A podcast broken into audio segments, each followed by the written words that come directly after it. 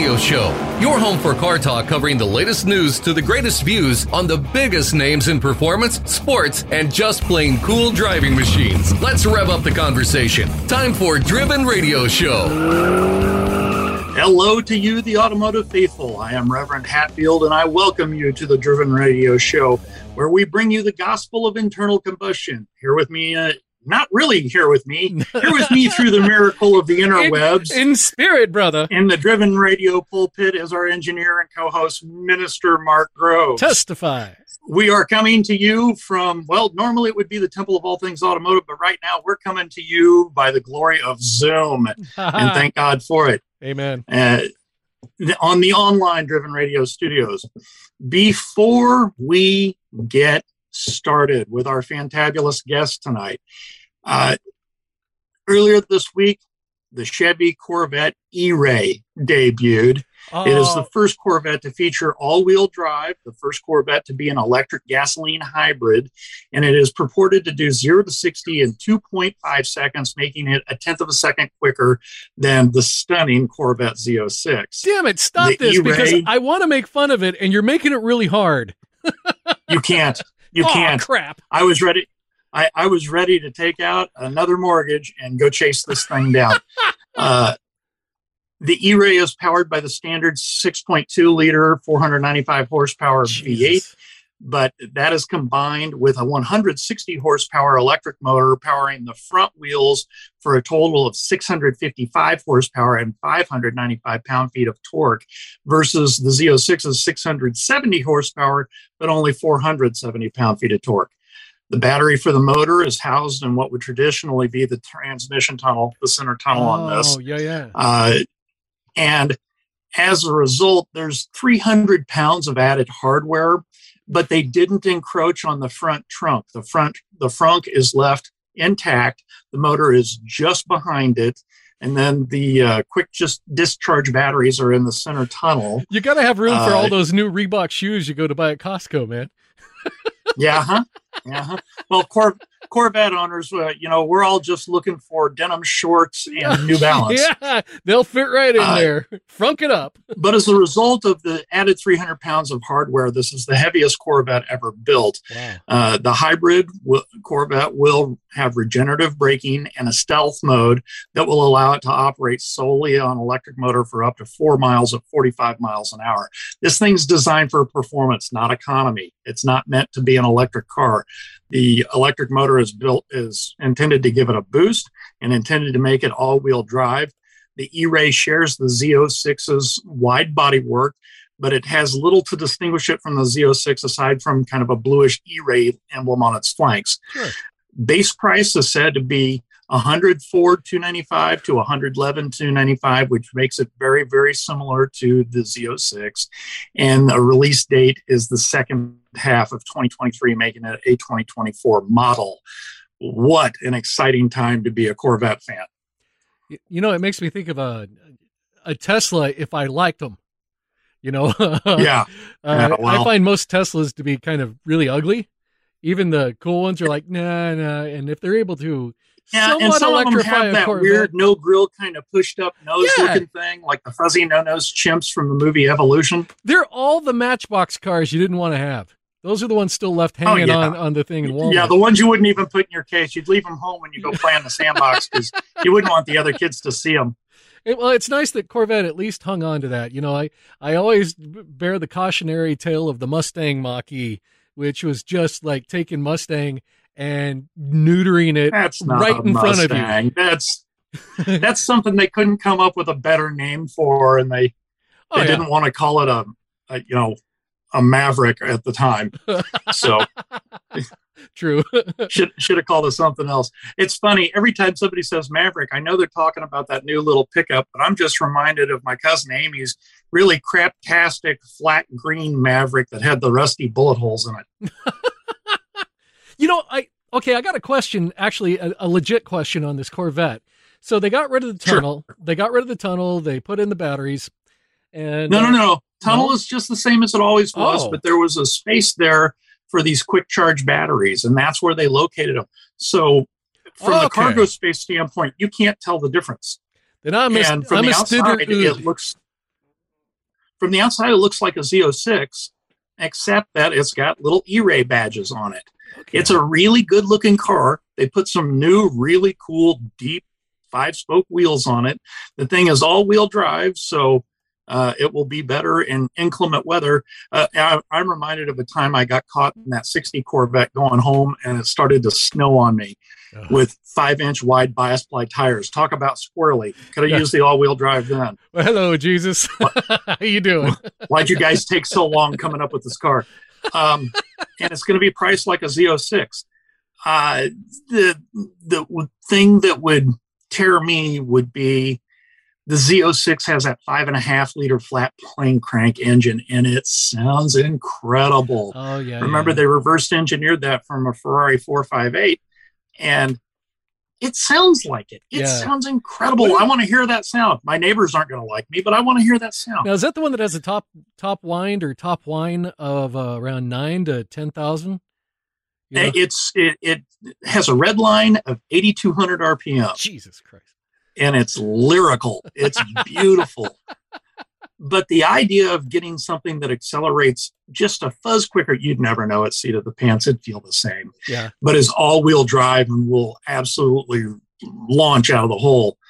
Either one. Hey, I want all of them. I want all of them. I got, I'm I'm out buying lottery tickets because I want all these suckers. Of course, going to have to go find another house with a bigger garage. and, well, what's also nice too here in the Midwest, if it's all wheel drive, you'll take it, be able to take it out in the snow, right? Sure, and maybe even out deer uh, hunting. Well, yeah, sure. Now, put the downside, put the downside, rod and reel in the front. Ground clearance is no different. so you're probably eyeballing speed bumps when you go over them, but you know, uh, you I, I know idea. some boys at KCK that can take care of you. Don't worry about it, baby. They'll get you yeah, up high. I'm not, I'm not going to donk my Corvette, thanks. uh, our special guest this week is Don Weberg, like a little iceberg, he says, publisher of Garage Style magazine. Don is a born car guy with car people for parents. When he was a toddler, it's rumored his second word was Camaro. His third word was burnout. Don's worked in television, print, and digital media for decades, and he even studied law for a while. We won't hold that against him, though. Don, welcome to Driven Radio. Thank you. Glad to be here. Thanks very much for having me, Brett, Mark. Uh, I, before we get started, I want to wish you a happy belated birthday. We missed you on Tuesday. Ah, yeah, thank you. I got old again. Did you go to uh, yeah, well, you know, hey. the Olive Garden or what? no, no, we went to a place called Bombshells, actually. Ah, I wonder. Ooh. Oh, I wonder what that was. Huh. Yeah, yeah, yeah, it was interesting. My wife, my 12 year old daughter, and me going to Bombshells, trying to try out a new restaurant in our new town, and we found out that basically it's a it's a it's a second uh, it's a more militaristic uh, version of Hooters. uh, the password is restaurant. Yeah, it's a yeah, restaurant. that's right. Okay, Don. So happy birthday! Another trip around the sun. Congratulations! You woke up on the right side of the dirt. Some days that's the biggest challenge of the day. So, tell us how you got started. Tell us about your parents and how they formed your love of cars. Ah, yeah. That, I, I don't think they had much to do with it other than DNA. Uh, you, you know, when you're walking along, whatever I was doing, I don't know, but the rumor was I pointed at a car and said Camaro and it, it wasn't even a Camaro, from what I understand. It was something else. But uh, you know, they knew then uh, this is going to be a problem. He's never going to be rich because he's going to be a car guy, and he won't have a cocaine problem because he's going to be a car guy. And so, yeah, both of that has come true. I'm broke and I don't have a coke problem. My my dad used to build hot rods, and uh, he'd race at El Mirage. He would race at uh, Bonneville. Uh, he had all kinds of fun when he was younger my mom was in a similar boat. Uh, she didn't build anything. She just bought fast cars and took it out to the drag strip once in a while and ran them down the uh, down the road. Your mom and, was a drag strip driver. Yeah, this sounds like a Jim Croce song. I have, I have no evidence of it, but she's spoken of it a couple times. And uh, she was a Mopar person. She was raised in a Mopar Cadillac family. Kind of an interesting mix there. But um, yeah, she had the D500 Dodge in 1959 and uh, if if she could keep it from breaking down, uh, it was actually a pretty fast car. Uh, and then she moved up to, of all things, she matured and she got herself a New Yorker in 1960. And that car was, it, it wasn't, you know, it wasn't one of those fast cars, but it was, it, it had its own muscle to it. Uh, and then, you know, the inevitable happens. She gets married, has kids, and responsibility and all that garbage. Uh, but yeah, my dad and mom always, you know, when they when they bought cars, even for the family, uh, you know, the the first family car came before I did. It was a 70 Ford LTD Country Squire, but of course it had the 429, the four barrel, Jesus. the C6, the nine inch, and uh, the disc brakes up front. Um, and then, of course, that wasn't good enough. So my dad took it down to a friend of his who had a, a dynamometer, and they dyno tuned this thing. And I guess by the time they were done with whatever they did, they, God, this is stretching a memory bank, but it seems like that car at the wheel was pulling something like 310 or 315 horsepower at the wheel. and of course, they wanted to do more, but mom, the sensible one, said, "Well, wait a minute. You know, we got to run around with the family. We got to tow the boat. We got to do all this stuff with with this car. This car cannot break down, and race cars love to break down. Well, it won't be a race car. It'll be a fast family car. No, yeah, no. So that way it just stayed there. But yeah, that car was pretty vicious. I barely remember it. And then, of course, the... the late 70s and the 80s came along and everything was kind of flatline for a while. But yeah, we were, we always had nice cars. We always had uh, some fast cars, some stupid cars. And uh, somehow my parents were all American. They were all about, you know, Detroit iron. And so that was what I was raised around with the muscle cars and the not muscle cars, like we were talking about that uh, TV show Hunter car, which it's just a family car, but it you know it it really could get out and move. Um, I was infected with the foreign car stuff. I, I, was always interested in the stuff from Japan, from Italy, from England, Germany, etc. I always I was just fascinated with those cars. And um, yeah, it just it, eh, my parents didn't understand it. They were always cautioning me against it. Uh, you can't get parts, you can't get service, you can't get this. You know, typical. They were both from. Uh, my mom was from Las Vegas. Her family goes back like four hundred thousand generations in Las Vegas, and uh, my dad was from a little town outside of Las Vegas called Caliente. It's literally about the size of my desk, and uh, so when you think of those towns, Las Vegas in the fifties and the uh-huh. 60s a foreign car trying to get service for it trying to get parts it, you know it, it's it's not going to happen. You know half the time you had to bring everything in from los angeles or san francisco or you had to send the car to los angeles or san francisco and even then you weren't sure you were going to get what you needed. So they didn't like foreign cars. Well they also didn't really understand that things had changed a lot you know and buying these foreign cars, it, it was sometimes easier to get parts for the Japanese cars than it was some of the American cars. And of course, you couldn't argue that in my family, which that is part of how I wanted to become a lawyer. Was I realized, my God, that's all we do in this family is argue, argue, argue, and try to prove points. And um, you know that that that's kind of where that came from. But yeah, so my sister, she was, uh, as far as I know, my sister was the first one. She bought a a silly little car, 1982 Mazda MX6. I'm sorry, uh, 626. Yeah. Which kind of a weird looking little thing. Um, was it the little four like banger? Kind of almost like a guppy, kind of a. Uh, it had kind of a thick body that tapered a little bit at the back, and then the front end was a little squeezy nose. Uh, yeah, and, and the, the front windshield was flat, but the rear windshield wrapped around. Okay, yeah, yeah. Uh, yeah, yeah, It, was, it was a weird little car. But my, I'm pretty God, sure squeezy nose is an industry term, isn't squeezy it? Squeezy nose, kind of squeezy nose, special yeah. sexy. yeah, squeezy nose. I've heard that before in Detroit. You know, uh, but yeah, no, no. The six two six was shockingly quick. I, I, was blown away at how quick that car actually felt, and um, so that impressed me. Yeah, that that was interesting. But you know, the the real thing came, and the, the, this gives you an idea of my parents and and my upbringing. Uh, 1981, Cannonball Run comes out, and we're first in line to go see it. And so there I am, five years old, looking forward to seeing a bunch of cars, looking forward to seeing the Bandit in a different movie. and there it was, front row, blazing across the screen, that black Countach with that noise, that God fearing noise of the Lamborghini V12 and I just I, I I still I mean right now I've got little hairs going up on my neck thinking about that car, and that immediately became my my dream car. The the Countach just that was the I must have that car someday, and uh, then uh, we're out getting a Buick of all things, which wow, was 1981 a dismal year for Buick? I'll tell you. Yes, so it we, was. We oh, it was horrible. But we it was my dad's company car. Uh, I must have been being rowdy or something because my mom took me for a walk on the lot. And uh, if you knew my family, that was always code speak for, you know, we need to deal with you, so we're going to take you for a little walk. And so we went for a walk out on the on the lot, and we're meandering around, and I'm this little kid, and I got my mom holding my hand, and I remember all these Buicks were huge. I mean, their trunks and their hoods were just kind of towering over me, and I'm, I, you know, you're walking down the row, and they're just lined up.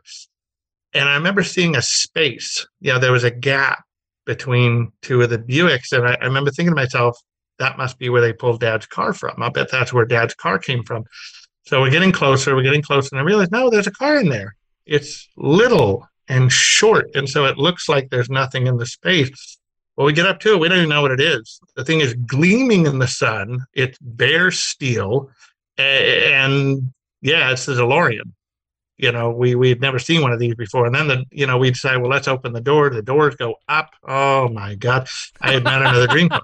You know, so this is 1981. So obviously that was some sort of pivotal year for me because I met the Countach, I met the DeLorean, and years later I'm working at Motor Trend. I've got pictures of both of them in my little cubicle, and this guy walks by, and I, I have the Countach, the DeLorean, and a picture of my 66 Lincoln suicide door. And this, this guy walks by. He's a he's an older editor. I really didn't like him all that much, but he walks by and I, I hear his footsteps stop behind me, and I think, oh, he wants to talk. Oh God, help me! So I turn around and say, oh hey, how are you? And he says nothing. You know, he didn't say a thing, but he's staring at the three pictures, and he says, I finally figured it out. I said, figured what out? You.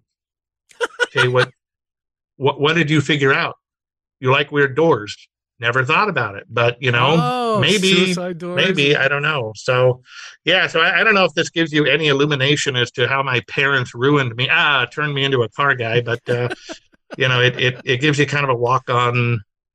It, it's an incurable sickness that you know I, I just I can't stop. I just cannot stop. Well, you know that Lamborghini Countach that you talked about from the Cannonball Run, that specific one, uh, 2021, it was added to the National Historic Vehicle Register. Yes, it was. So it's a national yes. treasure. Look yes. at you from Cannonball Frickin' Run. Well, That's awesome. you had you had some other familial help in forming your ideas about cars, and your parents pushed all of the American iron on you, all the pro Detroit iron. But you had an uncle who owned a Porsche Audi dealership. I'm curious uh, where his fingerprints are on you. And it also seems, uh, am I missing this, or did he throw you into an early detailing career? Yeah, no, that was him. That was him. Yeah, I wasn't even being thrown in. Howard, Uncle Howard was your consummate businessman. And to me, you know, I was the youngest kid of three kids total. And I, I had two sisters you know, when you have two sisters older than you, it's a little bit rough being mm. a boy because you're being told what to do by a girl. You're being told how to act by a girl. You're being, you know, so along comes Uncle Howard, and this dude became my idol. I mean, he was the slickest, coolest cat. He had a very Dean Martin way about him. And I mean, the way he walked, the way he looked, the way he talked. You know, Dean Martin once said, uh, I'm not slurring my words, I'm talking in cursive and it's classy. Okay. Well, that was Uncle Howard. And he did the same thing. And he always had a scotch in one hand and a cigarette in the other hand. And he was just the epitome of cool. He really was. Well, World War II veteran. Um, he was tough as nails, but you wouldn't know it because he would never show you that side. He was, you know, he wanted to be a gentleman. He wanted to be somebody you wanted to hang out with.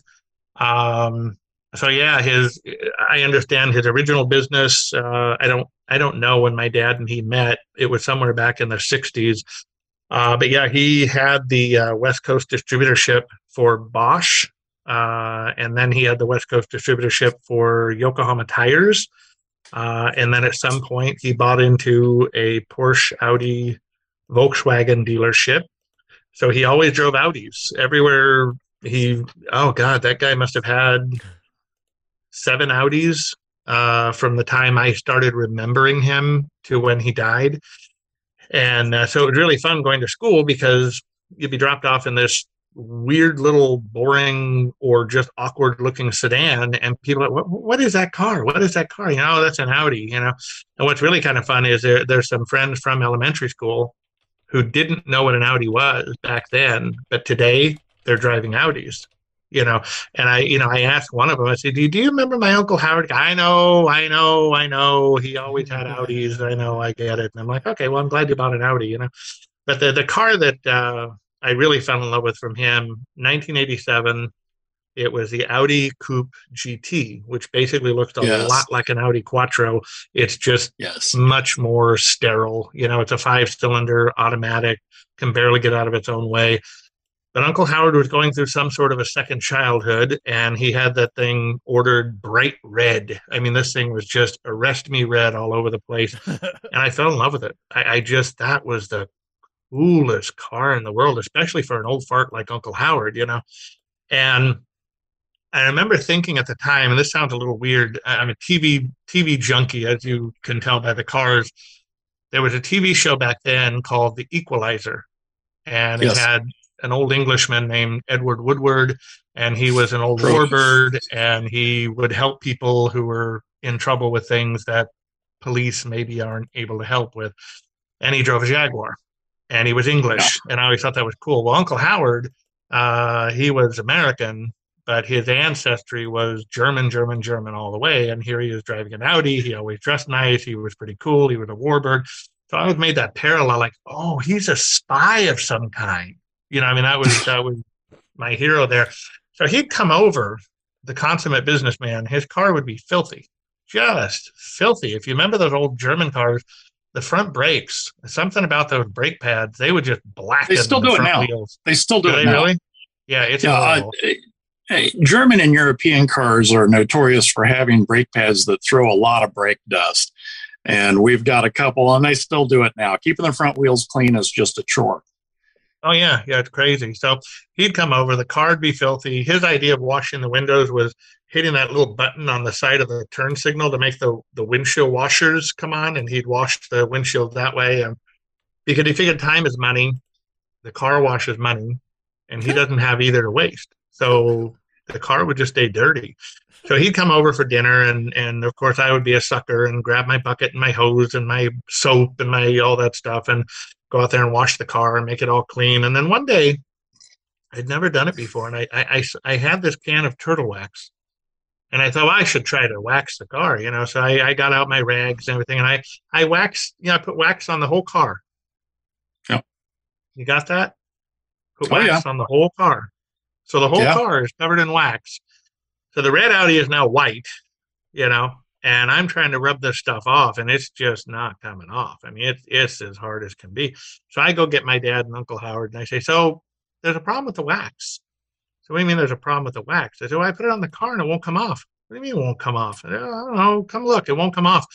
I'll never forget. They come out there and it was hysterical because they're both a little bit tipsy at this point. They've been hitting the scotch and having a, a little bit of fun there. And uh, so they see this white Audi in the driveway now, or wash pink, however you want to describe it. and, and I'll never forget my dad. Oh, shit. And my Uncle Howard just started laughing, you know. So we grabbed some rags. We, you know, and, and it, it, was the funniest thing in the world. Funniest thing in the world to watch these two semi-drunk older guys, scotch in one hand, rag in the other, cigarette hanging out of their mouth, and they're trying to rub the wax off this car. I mean, it was hysterical. So I learned that day, don't do that ever again. You know, so every time the car would come over, you know, I did a little more, a little more, a little more, and the next thing you know, the car is starting to look like it's showroom ready. And so he paid me one time. You know, he said, You're putting a lot of effort in this car. You're keeping it up for me. So, you know, here's some money. And if you want, I have some friends and, you know, some other relatives who want their nice. car details. Yeah, sure. What the heck? So next thing you know, yeah, I'm running around. My mom is literally shuttling me all over Los Angeles to detail these cars uh, because I don't have a license. I, I was uh, 14 at the time when this started happening. So, so yeah. What were some? What are some of the most interesting cars you got to clean? Uh, you mean the make and model, or yeah, like, yeah. Yeah. Okay. Um, you're gonna laugh at this one. If you if you if you hate the Mach E, you're really gonna hate this one. Um, Ford Fairmont. Nothing wrong with 19, that. The Mach E sucks, you know, but the other Mustangs are cool. you know, no, it, it just, what people don't realize is the Fairmont's a, a, bit of a sleeper, and if you find the 5.0 version, you can dress yep. it with a lot of the same stuff from Fox Body Mustangs for yep. a fraction of the money. Well, I'm ashamed yep. to even admit, uh, uh, well, not too ashamed considering my my car taste, but I'm even kind of digging on those Cobra 2s that came out in the late 70s. Oh I, yeah. I used to think that my God, that is. Oh, just, oh, you were just that, a Farrah Fawcett fan. There was a Pinto that got braces. That's all they were. But no, the more I look at the more I'm like, that's kind of cool for being such a stumpy little bastard. So no, yeah. the Fairmont. Oh, Remember, oh, that's yeah. Malaise era. That's Malaise era. You know, Everything sucked. You know, the Fairmont was Everything just a Mercury sucked. Zephyr that that was willing to work. So I, I'm I'm all good with it. You know, the, the Fairmont was weird. It, it, belonged to an old lady in town. I really don't even remember how I met her, but I, I, thought it was hysterical when she says she wants her car detailed and it's a Ford Fairmont. And I, I, you know, what was I at the time? I think I was 17 or 18 years old. And I remember thinking to myself, who details a Fairmont? You know, I mean, who gives just, a crap? Just, She's paying. yeah, yeah. Well, that was the second thought that ran through my head. As long as her money's green, I don't care, you know. But then, so I show, so she calls me and says, "Come over, pick up the car, take it back, you know, to wherever you go." And in detail, I thought, you know, I could do this at your house. And she said, "Oh, I don't have a house. I, I live in an apartment, and the apartment frowns on, you know, people washing their cars." Yeah. Oh, okay, all right, fine. So I go over there, and there she is. You know, she's a consummate 500 year old lady, and naked as a jaybird, you know, this tall. Huh? Naked as a jaybird, Tiparillo oh, in her no. fingers, Mantovani yeah, on the on the turntable or in the eight track. Looks like an old leather bag. oh, she was something else. She really hey, was. So, so she gives me the keys, says it's downstairs in the garage, and and it's in stall twenty. And I'm thinking to myself, how, how many Fairmonts you got down there that I need to look for stall twenty? You know, but whatever. So I go down there, and there it is this lowly little white Fairmont with blue interior, white wall tires, little hubcaps on the side. And I'm thinking it does not get any more old lady than this, you know? So, okay, whatever. I hop in, I realize the upholstery is mint. The dashboard is mint. The little wood grain that's been applied to the, the plastic on the dashboard is perfect. The glass is perfect. And um, boy, this thing is really nice. So you put the key in, pump, pump, turn it, and bam, it fires up. And Mark, you hit the nail on the head. It was a five liter. Oh. So I'm thinking, oh. oh my God, this is a little sleeper. So I looked out the odometer and I'll never forget it 24772. 24772. That was the miles. And I thought, it's too nice to have rolled over. I mean, this thing yeah. got to have, you know, the original miles on it. So, okay, whatever. So I let it warm up a little bit, put it in gear, pull it out of the garage, take it home, detail it. It cleaned up. Oh my God, that car looked absolutely stunning.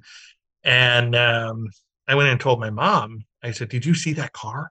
Did you see that car? And she says, Yeah, I saw it. Don't even think about it. I said, But mom, it's a five liter. oh, well, maybe, but don't even think about it. We don't have room for it. We don't have money for it. We don't need it. Yeah, but mom, shut up. Go finish your job, return the car. All right, fine.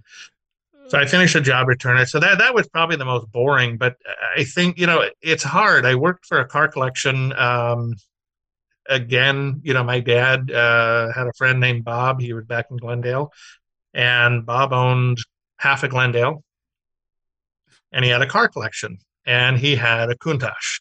And so, knowing that I was a Countach junkie, uh, he hired me to work at his hardware store, and then he said, uh, "What I want you to do is work at the hardware store part time, and then work at the car collection part time. You know, just sprucing up the car." Okay, no problem. Happy to do it. And uh, yeah, so it's white on white, 82 Countach, and right next to it was a black on black 87 Testarossa. Uh, and then from there, it just went on and on. I mean, the man had it, it just it's unbelievable what he had. Now, the funny thing about it, before I worked for him back in, oh, I'm going to say 86, somewhere in there, my parents tell me, hey, we're going to go to a car auction in Newport Beach. And I said, okay, that sounds fun. So we pile in the car, we go down to Newport Beach for the day, and we're at this car auction. And there they were, all lined up there must have been 60, 50, 60 Rolls Royce sedans all lined up, uh. and they were all painted in these weird, weird motifs. You know, some of them, it, one of them I remember it was like dark, dark, dark brown, and it had cranes flying on it. Cranes were painted on the bodywork, and I'm thinking, what kind of moron paints Rolls Royces like this? You know, and I loved Rolls Royces from a very, very early age. I, in fact, my very first little, you know, the corgi collector cars and and all oh, those oh, yeah. kind of out this side. The first one I bought was a Rolls Royce Corniche coupe, red tan. And I remember I had to save my money, save my money. And back then it was $7.50 for that car. And I saved and saved and saved. And I saved $9. And that just barely covered the tax. And I was able to get my little red Rolls Royce. And I still have it. I, I still have that car. I have almost 99% of the cars I ever bought. Uh, so I like Rolls Royces. And so here's this, here's this fleet of beautiful Rolls Royces that have been defaced and defamed and whatever by these ridiculous paint patterns. You know, one of them was a rainbow thing going on. one of them had. I'm pretty. I'm pretty sure I know who you're talking about here. Yeah, the Indian guru. Uh, yeah, Bhagwan. Yeah, Bhagwan. Shree Rajneesh. Yeah, that's it. Shree Rajneesh. That's it. Yeah, and uh, but but what happened? You know, I'm looking at all these cars, and inside I'm just crying. I'm just crying that anybody would do this to a Rolls Royce.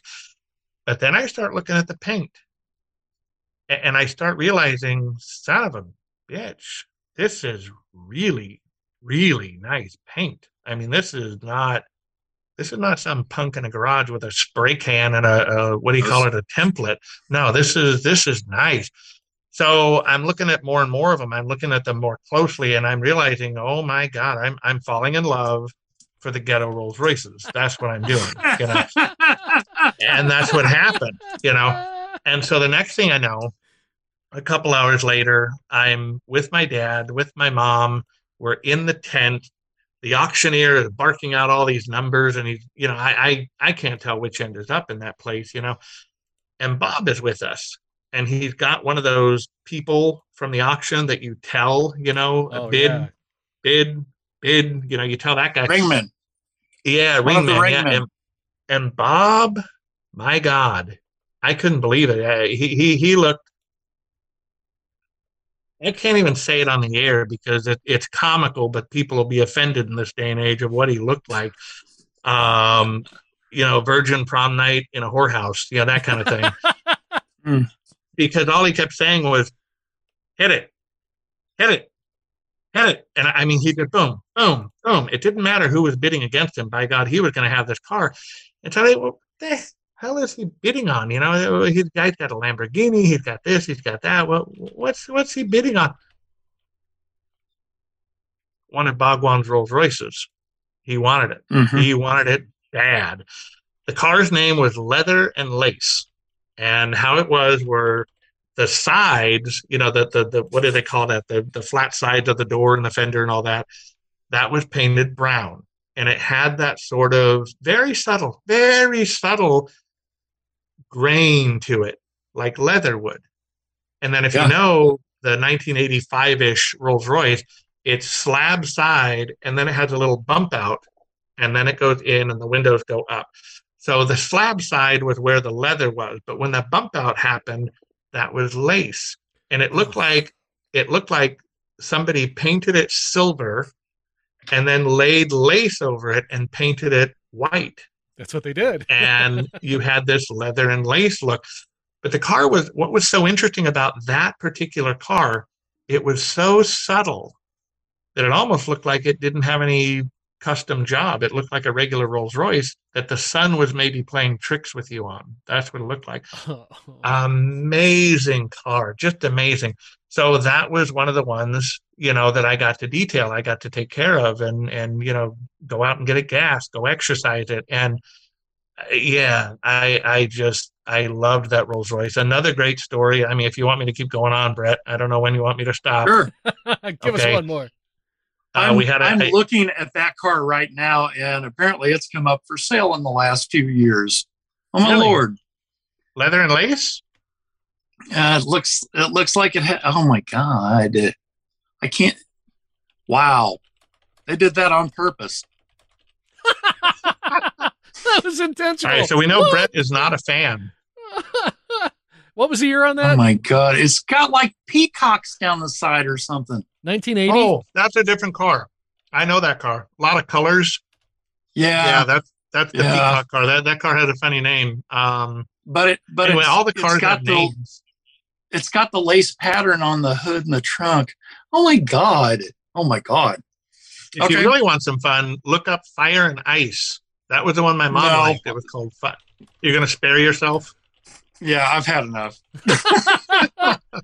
Oh, No, wow. I fell in love with those cars. I really did. I just and then the stories behind those cars with you know the Bhagwan and the story from Oregon where they literally poisoned the entire town to sway a vote and oh my god I mean it just goes on and on and on yeah yeah yeah, yeah. no this, this, these guys were straight out of Hollywood they were these were the these were the people that were doing the things that Hollywood was thinking hmm I need to make a movie about something what do I want to do Bhagwan and his people were up there doing it. It, it was it was insane. It was absolute insanity.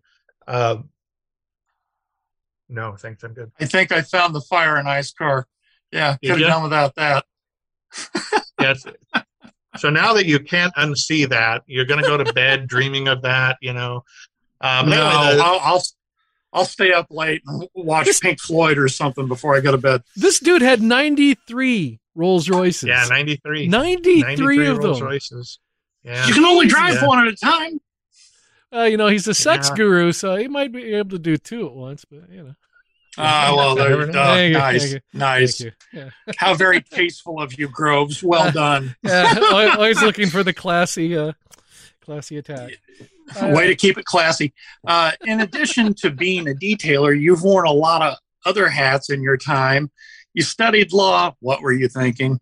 History, journalism. You worked for Hard Copy of all things. You worked at Paramount Studios. You interned at Motor Trend. You, you've worked all over. Why so many different jobs? yeah, what's wrong with you? Uh, you know, I, I think I. What the hell my is wrong with you? yeah, I know, right? Yeah, I I think I followed my footsteps, my dad's footsteps on that one. Uh, my scoutmaster was talking with my dad, and I was just there, you know. And uh, Mark, not one dad- joke. Not No, one joke no. out of you. I am. Uh-oh, what happened? What did I hit? Oh no! what did I hit? You said nope. Scoutmaster. Mark's got seven jokes ready right now. no, nope. Don't know what you're talking about. Yeah, keep walking. Uh, well, anyway, he's he's talking with the scoutmaster, and um, he's he's telling him about a, a job he once had, and you know he's known my dad for years, and he finally looks to my dad and says, "What haven't you done?" and it's true. My dad just kind of did everything, you know, and uh, and I, I guess I just kind of followed in the foot. I, I had my first job at 11 years old, and ironically, in a way, it was at a local print shop which I say ironically because ultimately I went into the publishing industry and you know worked with printers all over the place. So it was really weird that a little boy, his first job works at a print shop. Um, but yeah, I wanted my own money, you know, Right. and uh, I didn't want to have to keep going to my mom and dad. I want to go get a candy bar. I want to go to a magazine. I want to go to the. so he figured he'd print friends. some up. I print some up. Yeah, it works. You know, I mean, why not? It works for the government. You know, what the hell? um so yeah so i why so many i, I you know there's just so many things to do out there you know you kind of want to do everything you can and when i was a little boy again formative years um i don't know what happened but we ended up my father was in road maintenance and construction and we were in san luis obispo california I believe at a meeting, I was really young, but I believe we were at a meeting at Caltrans, and my mom and I were just roaming around San Luis Obispo. And of course, we ended up at the car dealers because we all love cars. And I don't remember how it came up, but I remember asking my mom, What does a lawyer do? For some reason, lawyers were very prevalent in my family at that time. So I don't know if we were being sued or if we were suing someone or if we were just working with lawyers to square something with the state. I don't know. But I can tell you the difference between an attorney and a hooker. A hooker will quit trying to screw you once you're dead. yeah, yeah, yeah. What, what, what do you have uh, when you got a thousand lawyers buried up to their neck in sand? A good start. Yeah. What, what do you now? What do you need? when you have a thousand lawyers buried up to the neck in sand? More sand. You know? yes. Uh, why, why does a lawyer always wear a, a, necktie? It keeps the foreskin from creeping up. Oh my know? god! Yeah. yeah. I always, yeah, what, what, I always like what's the difference between an attorney and a catfish? One's a scum sucking bottom dweller, and the other one's a fish. Yeah. The other one's a fish. Yeah. yeah. Yeah. Uh, anyway, I asked what was a lawyer, and my mom said it was basically somebody who's supposed to help you when you get in trouble with the law. Yeah, that was her way of making a making a five year old understand what a lawyer was. And and I said, well, how much do they get paid? And she said, well, about 50 bucks an hour, I guess. And I, you know, five year old kid, my mind is blown. Yeah. 50 bucks an hour. I mean, that's insane, you know? So that was really the kickoff was the money you know, to a five year old kid, that's a lot of money. And I, I think that, that could buy a Lamborghini, no problem, you know. And uh, so I wanted to be a lawyer. I mean, that was that was that was always the the center of my interest was become a lawyer. And uh, of course, you go through the whole thing. You want to be a cop, and then you you know you want to go to work in the movie theater and you want or right. movie industry. And for some reason, I just always you know, when I got into college, I studied law and I studied journalism.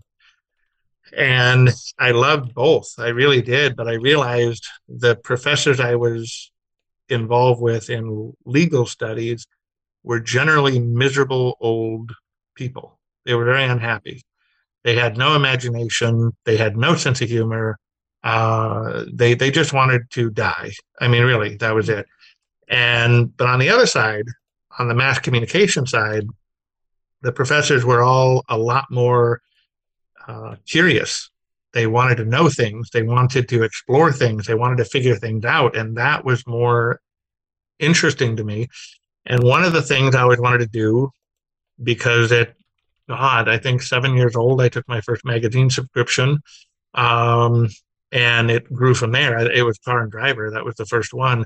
And then it was Motor Trend, and then it was Road and Track, and then it was uh, Cars and Parts, and then it was Mopar, and then it was Mustang Monthly, and then I mean it just went on and on and on. And unfortunately, I'm a hoarder, so I started keeping these things because you know I'm going to remember where the article on the Dodge Daytona was. You know, I'm going to yeah. know which magazine that. Well, I'll just pull it right out and read it again. You know, so I had all these magazines piling up. At by the time I was nine, I looked like a library. I mean, it was horrible. But I realized ultimately I, I love these magazines. I want to work in the magazine industry. I want to own a magazine. That's that's what I want to do. And so I later in life, you know, I'm studying law, which it wasn't a bad thing to study. I mean, I, I actually recommend people who are going to college, even if you have no interest at all in becoming a lawyer, don't worry about it. Take take a couple of law classes. Trust me, just oh, yeah. take a couple of law classes because it's going to help you in the long run, uh, negotiate contracts, figure out contracts. What are they saying in this contract? And just language, you know, uh, how to talk to people and not get caught. Well, you said blah, blah, blah. No, no, no, no. I said it was about 8,300. I didn't say it was 8,300. You see, it's little, little things like that that I, I really like. But yeah, ultimately, I saw those professors and I saw the future. And I just thought, I don't think I want to go down that road. I don't mind getting a Juris Doctorate, but I don't want, I don't think I want to practice. So I went after mass communications and journalism and uh, got surrounded by a whole bunch of communists, and that was interesting in and of itself. Yeah, um, no you know, it was my, it was really my dad's biggest nightmare because, in his opinion, the three worst things a person can become are a lawyer, a politician, or a reporter. Well, I was studying two out of three. So, and, and, one of those could lead you to being a politician. So, uh, I, I, was just my dad's worst nightmare. I really was. And I liked foreign cars, for God's sake. What's that all about? You know? Um, so, yeah. So, it, it, it, it, to answer your question, I think it just boils down to there are, this is a boy with way too many interests, way too many things going on. And I fortunately was able to sample quite a bit of it. Um, the Paramount job came as a result of hard copy. And I was in the newsroom at the school, and this fax is hanging on the wall, and it says hard copy is looking for interns. I didn't even know what hard copy was. I, I, had no idea. Well, I had an idea. I thought it was a TV show but I'd never watched it. I didn't know anything about it. So I asked my uh, fellow classmates, "What is this all about?" And they laughed. They said, "Oh my God, that is like the worst show in the world. It's it's yellow journalism. it's blah blah blah." You know.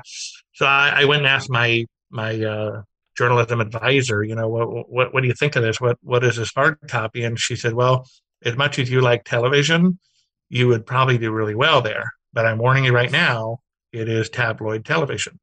So go home tonight, watch it, see what you think. Well, I couldn't go home tonight and watch it. I had to go to work, you know.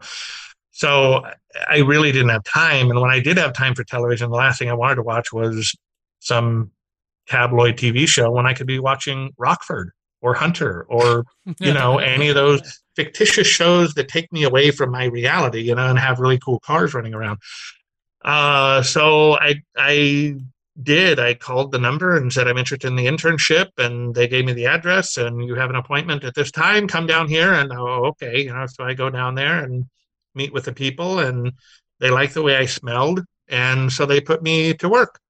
And that was at Paramount Studios. So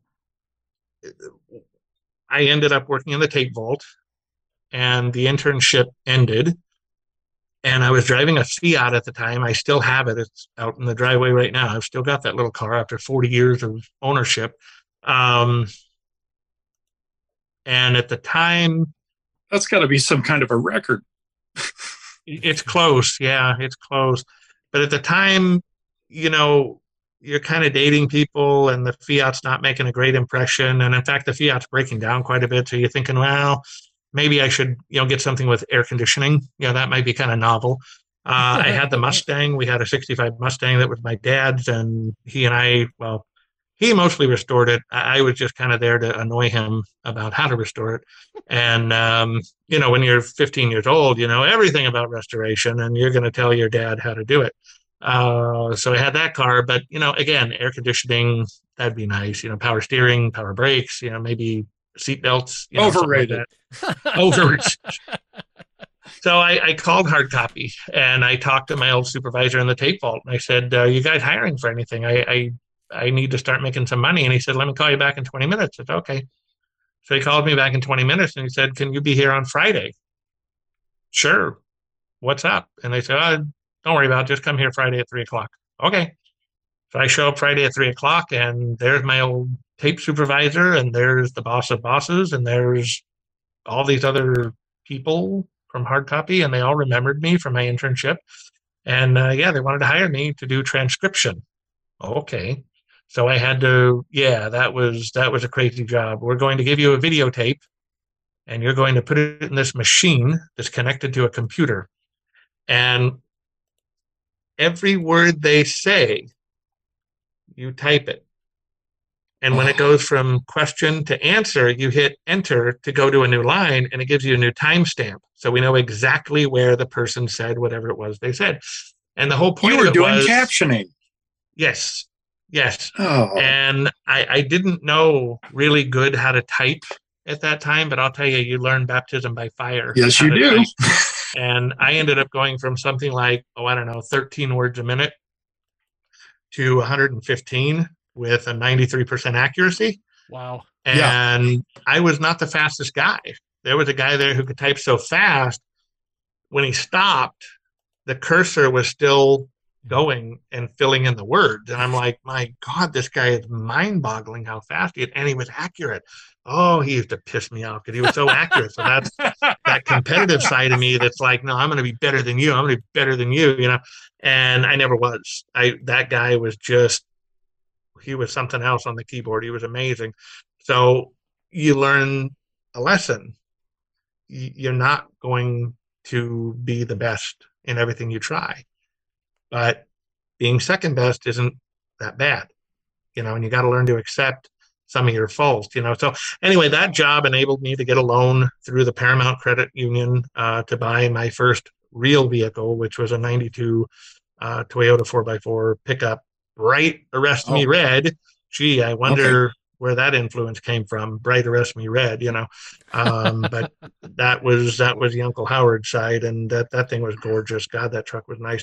But um, anyway, at Paramount, I was just a transcriber. Well, because I was such a whore for money, the tape vault would sometimes call me and say, Hey, we've got some tapes that need to be sorted. Will you do it? Yeah, yeah, yeah, no problem. Let me get off transcription at seven o'clock and then I'll go up there and I'll take care of the tapes that need to be done. And, uh, you know, then one of the producers would call and say, Hey, will you work with me in sound booth five when you're done with trans with uh, tape vault because I need some help, you know, editing. Sure, love to. I know nothing about editing, but I'm going to go learn, I guess, you know. Well, then it, it was kind of interesting. We were, I, if I remember right, we were in stage 26. It was 26 or 24. And right across from us, I don't remember what stage that was. I think it was 17. But every day when I'd go to work, outside, right outside, was something really cool. Either a bright red Viper or a black Bentley that looked like death warmed over, or a 60 Buick sedan that looked like it had no purpose being there at all because it was just a 60 Buick sedan. Uh, there was a Porsche, if you remember in the 90s, the Porsche Targa became a glass top that mm-hmm. slid over the rear window. Okay, it was one of those cars. Um, yeah, I don't even remember all the cars over there, but always a cool car was there. And finally asked somebody, you know, who who's who's across the street? And and they said Entertainment Tonight, which was the wrong direction across the street. And the person I was asking was very hard nosed, and I didn't want to correct them. Oh no, no, no, the other way. Nah, just let it go. It's entertainment tonight. But I go out one day, and the Bentley's there, and there's this taller guy, skinny, and he's with three other guys, and they're looking at the Bentley, and they're pointing, and they're doing this, that, and the other. And uh, it, it was weird. As I'm walking by, I'm kind of looking at them. I don't recognize anybody right off, but as I'm getting past the little crowd, the one guy is looking at me and he grabs the taller guy, shakes and points at me, and I think, oh shit, what did I do?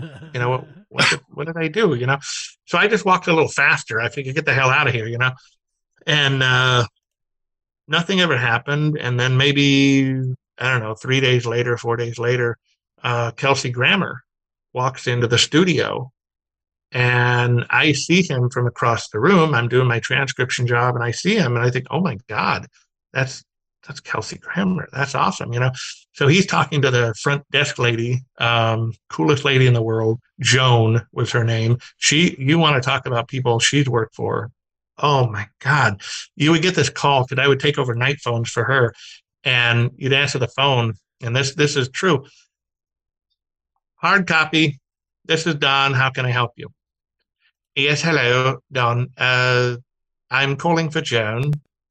Oh, uh, yeah, yeah. Can, can I ask uh, who's calling? Uh, just tell her it's a friend from England. Okay. Put her on hold. I call for Joan. Joan picks up. You know, yes, Don. What do you want? So I, you got a friend from England on the phone. Oh, what line? Uh, two. Oh, click. okay. And the next thing you know, the line from England is just lit up for the next hour. So I'm like, who the hell is that? You know, so I, I never got to ask her. But she would always call in every every three to four weeks, you get this call. Hello, I'm calling for Joan. You know, who is this woman who won't answer my question? You know, so finally, I, I finally got a hold of Joan. I said, okay, I got, I got to know, you know, who who is that woman? And you know, I, I Mark Brett, I hate to bring this up, I don't remember the name. what? I know, but I'm I'm going to give you a movie, The Sound of Music. Julie Andrews it was Julie? Julie Andrews. That's who that was, with Julie Andrews. Yeah. Oh Joan God. used to work for Julie Andrews back in the day when oh the Sound of Music was made. She was her PA. She was, you know, so yeah. So then you start to wonder, well, who else did you work for? Well, have you heard of John Gielgud? Holy cow! Oh yeah, you okay? So she worked for all these really cool people, and now she's the front desk lady at Hard Copy. I mean, just amazing stories. So anyway, Kelsey is talking to Joan, and I notice Joan looks right at me and points, and Kelsey looks at me and waves, and I'm like, okay, what, what the hell? What do you what, what? Oh, what do you want? I didn't do anything to your car. Leave me alone, you know. he was wearing the same shirt, and I know that sounds weird, but he had the same shirt on the day that he and those men were standing around the Bentley. So I knew that's who that was. You know, he's tall, he's thin, he's got that shirt. It's got to be him. Yeah. So he comes walking over. And I'm thinking, what the hell? And of course, everybody in hard copy is watching because I'm the lowly little transcriber. I'm a nothing. I'm a crumb on the bottom of their shoe. And Kelsey's coming to talk to me. You know, so I'm like, what? What is this, a trick? You know, so I stand up and, you know, hey, Mr. Grammer, how are you? And he said, I'm good, Don. I'm good. Thanks very much. I, I know you're really, really busy here and I'm really sorry to bother you. But the guys tell me you're pretty good at detailing. Oh, the guys who who are the guys? Who who who are these people? You know? And he said, Well, the guys that I work with, they've seen your work and, and they say you're pretty good. And I'm thinking to myself, I don't know those guys. How do they know I'm good at detailing? And I'm racking my brain. Who have I detailed for on the Paramount lot? That word would, and that's what it was. I picked up a few clients on the Paramount lot, and word had just spread. There's this guy at hard copy, and he's really, really good at detailing cars, and he's cheap. he's so cheap. He's, he's a bad whore. Go get him. and so, yeah, he had a he had a, a scrape on the Bentley. It looked like somebody the Bentley was parked, and somebody just kind of nudged it and gave it a little mm-hmm. white mark. So he asked me mm-hmm. to help get that out, and I did and uh, that was the beginning of you know doing little odds and ends for Kelsey. And the next thing you know, I'm working for the legal department. There's those lawyers again at Paramount. I'm running papers all over, and the next thing you know, I've got like five different bosses. So it came to a point where if if transcription wanted to fire me at hard copy, that's fine because I still work for the editing guys. And if if if the you know, it, it I was all tangled in. You know, it was almost impossible to get rid of me, which was really kind of cool. Um, but it was one of those jobs where I kept doing this, kept doing that, kept doing this. I was bouncing all over the place. And I think that's just my personality. I, I can't really do just one thing. You know, I look at people who do just one thing I'm like, God, I admire you. That's incredible. I wish I could just go nine to five, do my job, shut the hell up, get my paycheck, and go home. That'd be fantastic. Nah, that's but, overrated. You don't want to do that. yeah, it, it, just I don't know, you know. So, but the cool thing is, is Don, all of the cool thing is all of these different jobs and all of this different stuff you did provided you with a broad enough basis of knowledge to form what you do day, do today. So tell everybody what is Garage Style Magazine? Yeah. Where'd you get the idea? And how did you get that off the ground? Okay. Uh, I worked for Motor Trend. I told you that. That was a yes. an internship again that turned into a kind of a well, it was freelance. You know, they were going to hire me. They got the company got bought out. They couldn't hire me. Uh, so they taught me how to be a freelancer. And so the next thing you know, I'm writing for, at my peak, I had something like 35 different magazines that I was writing for. And um, wow. Yeah, it was pretty sick. Like I say, I can't stop. I, I can't. I thought I wrote for a lot of people. Help. yeah, it's you know, there's a movie. Uh, it's one of my favorite movies, and it's about a real person. Uh, it's called Catch Me If You Can. Yes, um, it's it's um, uh, great. It's movie. about Fra- Frank Abagnale. That's him. Yeah, Frank Ab- Abagnale, and uh, Frank Abagnale in the movie, who is played by Christopher Walken. Uh, he's at a oh, what is it, like a chamber of commerce function in the movie, and he wins an award. Mm-hmm. And he goes up to accept the award. And he has a little speech, and he says, "It's a great speech. I I love this speech."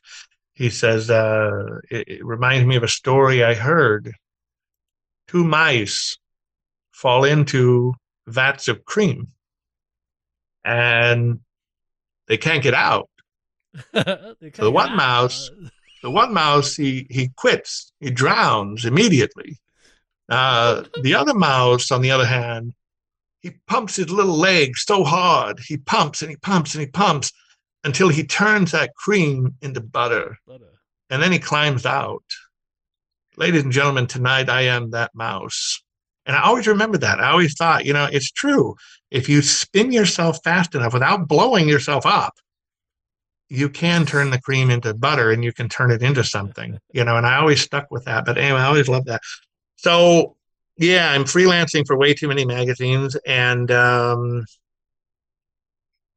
uh, a lot of them, you're getting assignments, and I'll just cut right to the chase. You know, I, I got an assignment uh, to write for a 70. I don't know what year you you would know better than me, Brett. It was a it was a C3, but it was a 427 four speed car, uh, silver black interior convertible, just gorgeous. It belonged to a businessman in uh, the San Fernando Valley where we lived, and he was respected guy. He knew a lot about business, knew a lot about making money. And it was the damnedest thing. I'm photographing his car and he's just making casual conversation, asking questions about magazines, and I'm answering them. And what really struck me like lightning was, oh my God, I'm not lying to him. I'm telling the truth. I know this stuff. You know, that really hit me hard that yeah. I I actually knew all this crap about magazines and newspapers and publishing. And, you know, I didn't realize I knew all that. I didn't know I had all that upstairs. And so he says, um, you know what I think they ought to do? And I said, no, what's that? He said, I think they ought to do a, you know, they ought to do something, a magazine about garages.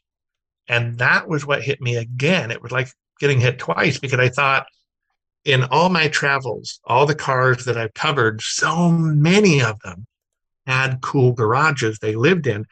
And I wasn't connecting those dots. I wasn't I wasn't thinking, well, if I like this and if the owner likes this, other people out there are going to like this too you know, I never connected that dot until the Corvette guy said, I think they should make a magazine about garages. And I thought, you know, that's that's not half bad.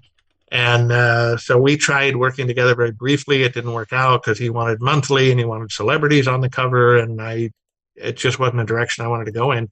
And so it sat dormant for a while, and uh, you know, I just started shooting garages. I had my fiance at the time, who's now my wife, and we'd go out and shoot a car for a publication and they'd have a nice garage and we'd say so we got a weird question can we shoot your garage. Mm-hmm. Mm-hmm. sure you know and what i really loved about it and we saw this early on you know you tell some guy hey i love your xyz car. I want, I want to photograph it and try to get it in a magazine. Is that okay? Oh yeah okay whatever. Where do you want to do it? I mean they're very blasé about it you know. But when you tell a guy you want to shoot his garage you want to shoot his collection I got to tell you, they turn into five year old kids again because remember when you were five years old and your friend came over for the first time visiting your house, you want to see my room? You want to see my room? Yeah. Because that's your little slice of the world. That's your little, you made that area. Your parents gave you the room and you put the posters on the wall. You put the, the, the bedspread up there. You, you did all that. That's your little slice of the world. You're very proud of it. And these car guys are the same way. They're just grown up with a lot more money. And so they've decorated yeah. this garage the way they want it. And they turn into five year olds when you tell them, you know, I want to, I want to photograph and, and, and publish your garage. Yeah. And I didn't realize it, but we had architectural digest for car guys. That's really what it was. And, you know, we're not photographing the house so much. We're photographing the garage and we're with a collection and whatever and it, it was fun. You know, it, it was really, really a lot of fun. And um, yeah, we ended up, I think it was, uh, we incorporated in California in 2007. And then we printed the first magazine and sent it out in May of 2008. So it was a year later that we got the actual publication out. And I think it, originally we had, um, I think it was uh, I think we had 200 subscribers. That was about it. And it just, it, it's not like it blew up. I mean, if it blew up, you know, it'd still be going. Uh, but it, it kept going, kept growing, kept, you know, but it was always, it was always a struggle. It was always, always a struggle. So that, but that's the basic of how it started. You know, I, we, we, we grew up, or I grew up in Glendale, which is Burbank, and I had a lot of, uh, interesting friend with interesting cars because of my work. Um, Jay Leno has known me since I was 17 years old, oh, and oh, wow. uh, I I had a um, you know Mark, you'll appreciate this. Uh, I had a 72 Plymouth Satellite coupe, and it was painted jet black, and oh, it was dressed yeah. up like a Roadrunner. So oh my I had God. all stripes yeah, I had all the stripes. I had the road wheels. I had the white lettering tires. I had everything. It looked like a Roadrunner. but it had enough of Don, its Don, you're going to have to hold on. Mark's going to need a minute. Okay, all right, all right. I'll better. We're breathing. We're breathing. We're breathing. I thought for just a second there you were going to go in like to the full Goodfellas version of it too, where it's just black, it's practically murdered out, it's chrome uh-huh. black, and it just wants to kill you. And I'm like, that Well, that it- works it- for me too. it you know it, it, it wasn't that bad but it did have a sinister look to it. And and i learned the trick to a sinister look for a 70s car especially. Get rid of that gray grill.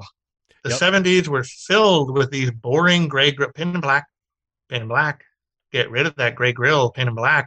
So yeah when you painted the the bump the uh the grill black on that car it did take on a more serious scary look.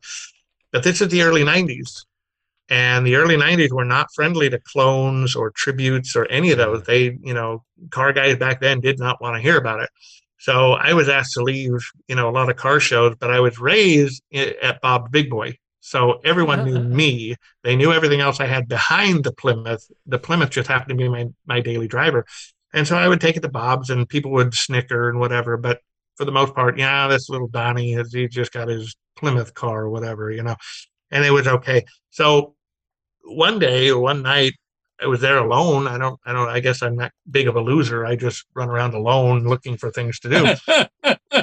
and uh, I'll never forget. I I I don't know if you've ever been to that Bob's Big Boy. It's on Riverside Drive in Toluca Lake. Uh, it's one of the oldest Bob's that was ever built. And every Friday they have a car night there, and they have um, a drive-through. Well, on Fridays the drive-through is closed because they don't want cars moving and they want to use those spaces to park cars. But the drive-through window is open, so you can go there and you can order whatever you want, and they'll make it, and then they'll call out your number and you go get it. So I just wanted a milkshake, you know. So I ordered myself a milkshake. They made it right there, and I, you know, came back and I'm leaning on the nose of the Plymouth, and I'd seen Jay Leno roll in. He had his chassis car, as I call it, which is a Duesenberg, and he says that's the most close to a real Duesenberg you'll ever get because it it's just the chassis and the engine and the wheels, and he's Yeah. got a seat in it, and that's it because there's no body on it. This to him is a true Duesenberg. So okay, makes sense. So he had that car there that night. I saw him roll in, and I I'm not one of those ones to go, you know, school of fish. I'm not going to go run up to this guy and, oh, hi, who are you? You know. So I'm leaning on the nose of the Plymouth. Literally, if you can picture this, the front of the Plymouth, my butt is over the left headlights. Okay, so I'm just kind of leaning right there. My back is to the windshield, I'm just kind of looking around. And I, I just I turn my head to the left, and out of peripheral vision, I see somebody literally bent over in my car. Eh, That's pretty bold, you know. So I get up, and I turn around. Well, it's Jay Leno, and said, "Oh, how you doing?" And he, he comes back up. He goes, "It's not real." I said, "Yeah, no, it's a fake." I thought it was real. I saw you come in, and I, I thought this was a real Roadrunner. And I said, "No, it, it's a fake. It has- you look at the hood; it's got a satellite hood on it." You've done an awesome job with this car. I said, "Oh, thanks. I wish I could take the credit, but I bought it this way. All I've done is wax it. You know, that's all I've done." And she said, "Well, it looks awesome. I really like this car, and, and the fact that it's a clone and you kept it going. I mean, this is great. What have you done to the car?" So I showed him the grill and you know little odds and ends that I did, which were very minimal. They really were, and we just kind of hit it off because we would end up going. You know, I'd go to a car show in Burbank. Well, he'd be there. I'd go to a car show in Pasadena where he'd be there.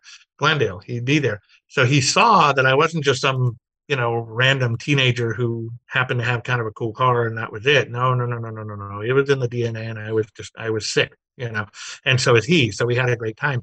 So he allowed me to photograph his garage, which, according to him, it was the very first time that garage had been photographed. It had never. Yeah, I don't think too many people have have shot his garage at all, even now. Yeah, no. And what I what I learned from the guys who work there, uh, Leno early on put up a you know a rule no photo no photography at all. And so when I was able to go in there, and it was literally I saw Leno at a car show, and uh, you know what he up to and blah blah blah. So I gave him a little brochure of you know I'm trying to start this magazine about garages. What do you think? And he said I, I think that's a good idea. This this has never been done before, and yeah, you ought to do that. And I said okay, well I just got to get it out there, and if you say no, that's fine. I asked, and if I don't ask, nobody's ever going to forgive me for it. Can I shoot your garage? And he thought about it for a minute and he said, Yeah, yeah, yeah, that's no problem, no problem. So pulls out a piece of like a card and he writes a name and a number on the back of it. And he gives it to me. He says, Call her and she'll set it up. Okay, perfect. I called her and she set it up with a date and I showed up with my camera and yeah, that was it. So what I learned from the guys though, uh, why Leno didn't want photography, he had had some I want to say it was a fire marshal or a fire something in there inspected. It's a big warehouse, so they get inspections yeah. all the time. And I guess some fire official was in there, and he was photographing the VIN numbers and the body numbers of the cars. And as if that wasn't bad enough, he went home and he posted it on a website. He made a website, Jay Leno's Cars, and he posted all this information online. Um, the insurance. I would think that's actionable. Yeah, yeah, yeah, it was. Uh, the insurance company was the one that discovered it. Called Jay Leno, asked if he knew about it, and no, he certainly did not know about it. How do we get this guy taken down? Do you want me to call my lawyer? And the insurance company said, let us try to handle it nicely first. And if push comes to shove, you know, we'll bring the lawyers in. And it, yeah. it, was within 24 hours. They just sent a letter and the website was deleted. It was just gone. But my understanding is that was what stopped anybody from being able to take photos in Leno's garage ever again. What a and uh, I, like I say, for some reason, I don't know. He knew me because through all the car shows, whatever. But he was he was in issue one and issue two of Garage Style magazine, and that I think that helped because a lot of people say, "Oh, well, if Jay Leno's going to let you do it, you know, I can let you." Yeah, it, Jay trust you. It certainly certainly lends a lot of legitimacy to what you're doing. Sure. Yeah. So we lasted. Uh, we lasted i don't even know the first one came out in 08 and we stopped printing in uh, when was that 2020 i want to say i don't know 2020 or 2019 we quit printing and everybody blames covid and i'm fine with that um, but haven't but you gone fully digital now? We have. Yeah we have. Actually it was really funny. I got invited to a podcast and uh, it's a podcast called the break fix show. I don't know if I'm allowed to say that or not. But sure. um, oh, that's okay. We'll bleep them out. They're not as good as we are. yeah, yeah. Well, we actually off, you know, a little bit to the left here. I wanted to say you're invited, the both of you, to join the Break Fix podcast because we'd like to help promote you if that's what you want to do. And I say we. I'm sure we'd be the, thrilled to be there.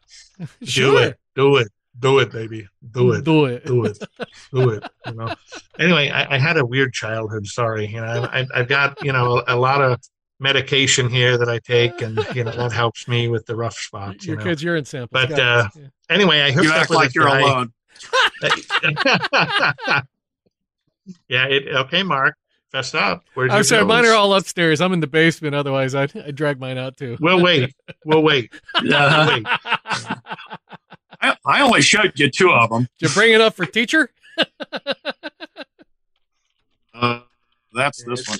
It's a habit, man. It's Dude. bad. You know, it's it's like really That's bad, a lot man. of orange it's, jars. Jesus. It's it's horrible. It's horrible. anyway, I, I get invited on this podcast, Break Fix, and it's it's owned by Grand Touring Motorsports. And I'm thinking, who is this guy? I don't know who this guy is. You know, Eric with some last name I can't pronounce. And um, so okay, I agree to go to the podcast, and so we start talking, and we just keep on talking, and it's one of those things, you know, those moments when you realize, I think I've got a friend.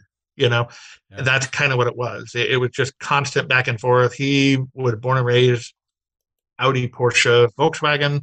Hello, Uncle Howard. So it was just kind of weird because how many, especially when you take, how do I say this? Today, it's not that big of a deal to you know no Porsche, Audi, Volkswagen. Uh, who cares? Everybody's got one. But back in the '80s and the '70s, yeah, yeah, that was a bigger deal. Yeah, yeah. Nobody knew what those pieces of junk. I mean, those cars were, and you know he did, and he not only did, he had several of them himself. So we hit it off with the Audis, and then it was just I realized the guy's a racer, which I'm not. Oddly enough, that was part of the DNA I did not get from my parents. Was I'm not interested much in racing but he is, and so we we had this kind of interesting mix of he has the racing side, I have more the concours side, and but we love all cars. Uh, although he's got a real big thing against Citroen. I don't know what that is. He really doesn't like Citroen. So we all have our thing. You know, you guys don't like the Mach E. He doesn't like Citroen. There you go. You know. Yeah, there you are. There so, you are. I would drive a Citroen. Uh, I would gladly drive a Citroen. I actually even wanted, uh, while I was looking around before I bought that uh, uh Nissan, um, I was looking pretty hard at those Audi TTs because I just love those. Of course, you were little roller skate for you know. Uh, uh no inverted drive roller looking thing. Yeah, yeah, dig it, dig it hard. Now, now, Mark, have you ever driven one of those? No. Have you ever driven a TT? No. Oh, seriously? Yeah, I know, right? That, I live a sheltered life. That's it. Get up, go to the dealer right now. Go. You got to drive one of these things. They're they're a hoot. They, re- I mean, really, all they are, and I hate to say this, but all they are is a VW Beetle uh, at the end of the day. But God, they do everything so much differently. They really yeah. do. I don't it's know how they do it. It's a much sexier Beetle. Yeah, it is. Yeah, yeah, yeah. The Green Giant stepped on the Beetle and made the TT. You know, it's just a uh, Karmann Ghia with better curves. You know, so yeah. Well, and that was something that Eric told me. Did you know that the Karmann Ghia was supposed to make a return and it was the TT? Oh, no kidding. Yeah, no kidding. So when you said that, yeah, you really hit the nail on the head without even knowing. You know, you you bullseyed it. But anyway, so, so, I meet up with this this Eric guy, and he runs this podcast, and I think that's all he does is run a little podcast. Oh no, no, he's got this Grand Touring Motorsport, which is an entire club. It's an entire lifestyle thing, and it turns out Eric is an absolute tech nerd. I mean, he's just scary what he does with technology and writing code and building computers. I, I, can't, I don't even know what he does because it's so beyond my pay grade and so we get to talking about rolling garage style into digital. Now we'd had the newsletter, and the newsletter is what had been, you know, when we quit printing, we relied heavily on the newsletter, and that's been what we've been living off of. And it was working, you know, and I realized it's a lot more flexible. It's not as fun, yep. it's not as pretty, but it's a lot more flexible. It's a lot faster and it gets out there a lot easier than the magazine ever dreamed of doing. And so I started really falling in love with it. And I, I, wanted to learn more about how to make more, how to make it more, how to make it bigger. And along comes Eric, you know, and we liked each other. We had fun with each other. And so the next thing you know, he redoes our website. He redoes our, my God, I don't know what he's done, but he's done everything with social media. He, and all of a sudden, we suddenly have more subscribers. We suddenly have a bigger Facebook presence, a bigger Twitter presence, a bigger whatever.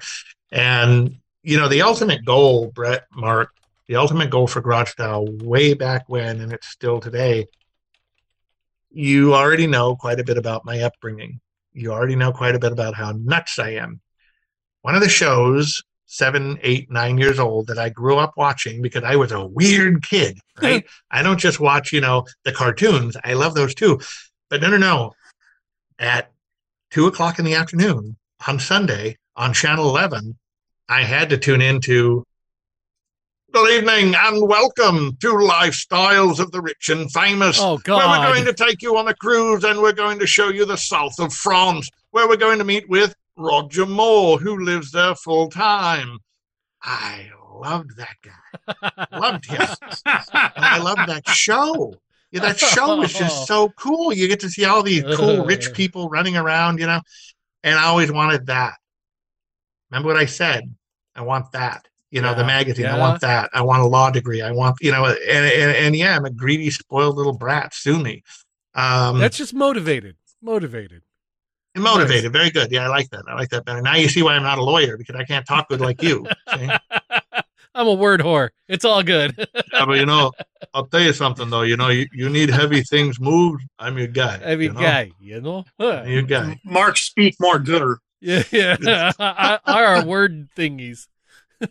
so anyway, the the lifestyle of the rich and famous that was a huge inspiration, and with garage style i thought we have a chance to do something similar you know we have a chance to with, with technology the way it is i mean this is more powerful than the computer I'm talking to you on. It, it's insane what kind of power is in this thing. So with that, we can start recording interviews with owners. We can start you know, doing, you know, the B roll. We can start doing some A roll. We could, I mean, with the editing software that's out there, it's, it's insanity. One problem for me where do I put the videotape and how do I lay the black?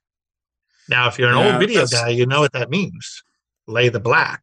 Nobody today, nobody had a clue what that means because nobody uses videotape anymore. That was the one area that I'd let go of was video production. So while I let go of it and I was focused on print, the world moved on. And the next thing is it's all digital, so I got to learn all this stuff. But uh, we're learning. Uh, my daughter, fortunately, is one of those.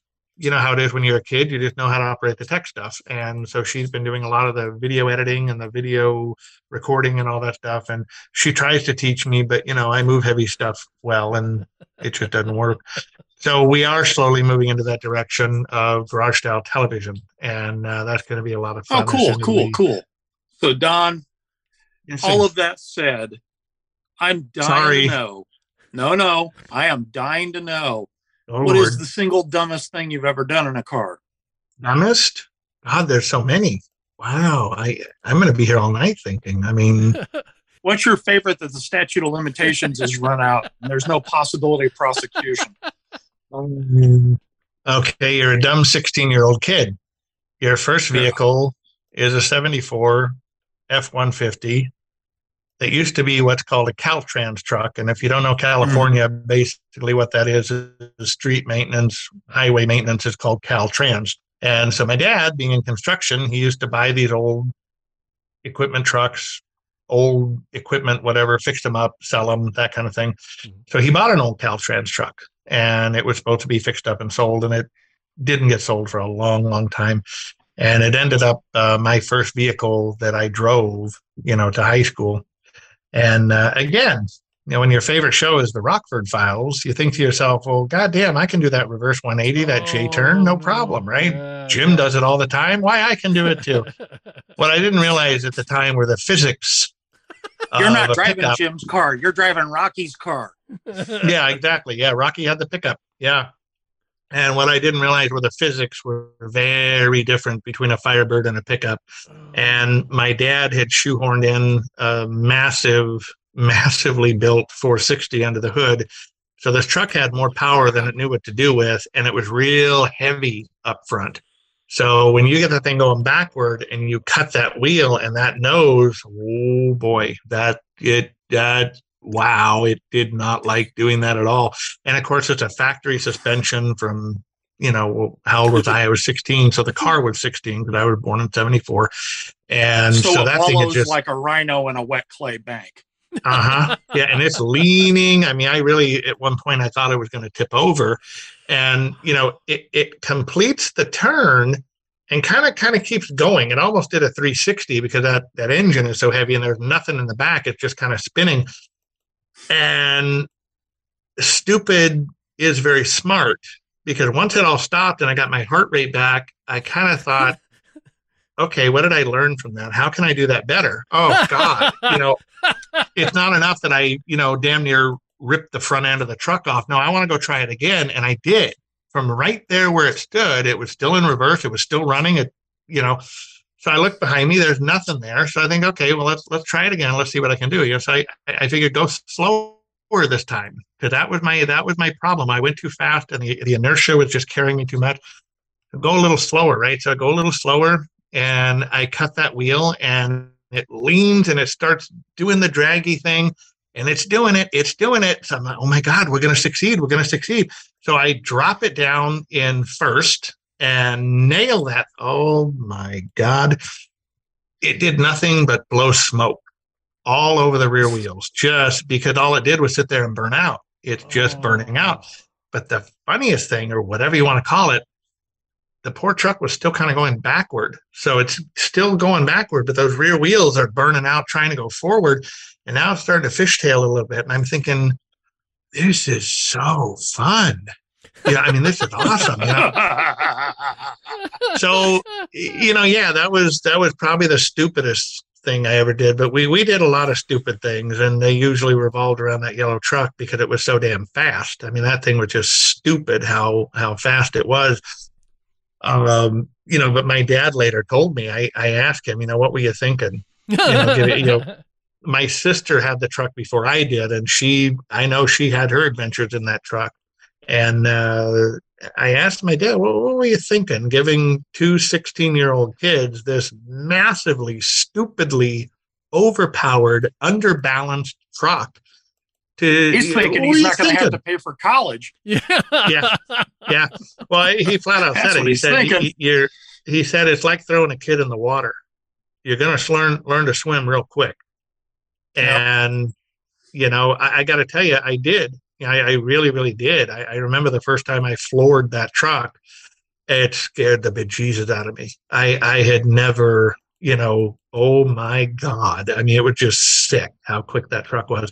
And yeah, you learn real quick respect uh, for the machinery and you learn your limitations. And that's really important too. And, you know, I, we all say it, oh, I'm a great driver. You know, I like to think that I really am today and my sister is also a great driver. Actually, both of them are. Um, and we all had massively overpowered cars. My oldest sister ended up with that wagon I told you about, the 429. That wagon was her first car. So the wagon at least it's had the not, weight to it. It's not that we are spectacular drivers. It is that we've done so much dumb crap and had to figure out how to deal with said dumb crap mm-hmm. that you've got an abundance of knowledge of dealing with your car when it's been out of shape. And yes. that's what we're good at. We're good at getting out of situations we shouldn't have been in in the mm-hmm. first place. We are not great drivers. We have an abundance of experience dealing with poor decisions. Mm-hmm. Mm-hmm. Well said. We've been speaking with Don Weberg of Garage Style Magazine. Don, please take a moment and tell us all the social media links and yeah. websites we can find you. Yeah, the, the uh, first one obviously would be the website, which is www.garagestylemagazine.com. Uh, you can find us on Facebook, Twitter, Instagram. Uh, you can also look us up. Uh, well, no, you can't. You'd have to sign up for our newsletter through the website uh, and that is free of charge. So just get up there and sign up, and we'll start sending you the newsletter. Don, thank you so much for being with us. We really appreciate it. So happy we finally got this one done. I know, me too. Thanks for having me. I appreciate it. This was fun. Sounds like Mr. Weberg's done just a little bit of everything, doesn't it? Yeah, and and been adventurous enough and just fun enough. You know, you've got the people that, that talk about kind of like they're you know uh, success pirates, and they're ah, you're going out and doing this and doing this. And he's like, nah, I just I wanted to do something else, and I'm like, damn, that sounds awesome. Yep, I'm trying to square my head with almost an attorney and worked for hard copy. Doesn't that seem like two ends of the spectrum? that's a little on the different side, but very cool guy and a very cool magazine. Everybody yeah, it be is. sure to check out Garage Style. Very, very cool stuff. Thanks so much for spending time with Driven Radio. We love what we do, and we wouldn't be able to do it without the support of our listeners. You can find us online at drivenradioshow.com. Follow us on Facebook, Twitter, and Instagram at Driven Radio Show, and on LinkedIn as the Driven Radio Show podcast. You can also find us anywhere fine podcasts are heard. I am Brett Hatfield for Mark L. Groves. Yo! Thank you for listening, and we'll see you next time on Driven Radio.